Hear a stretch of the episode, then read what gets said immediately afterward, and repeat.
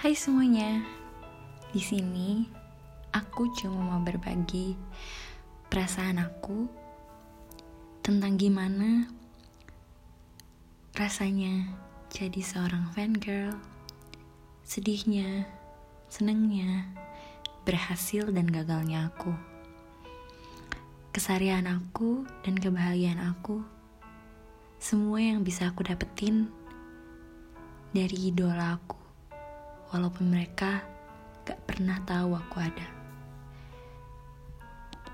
Tapi aku ikhlas, aku akan selalu ada untuk idolaku.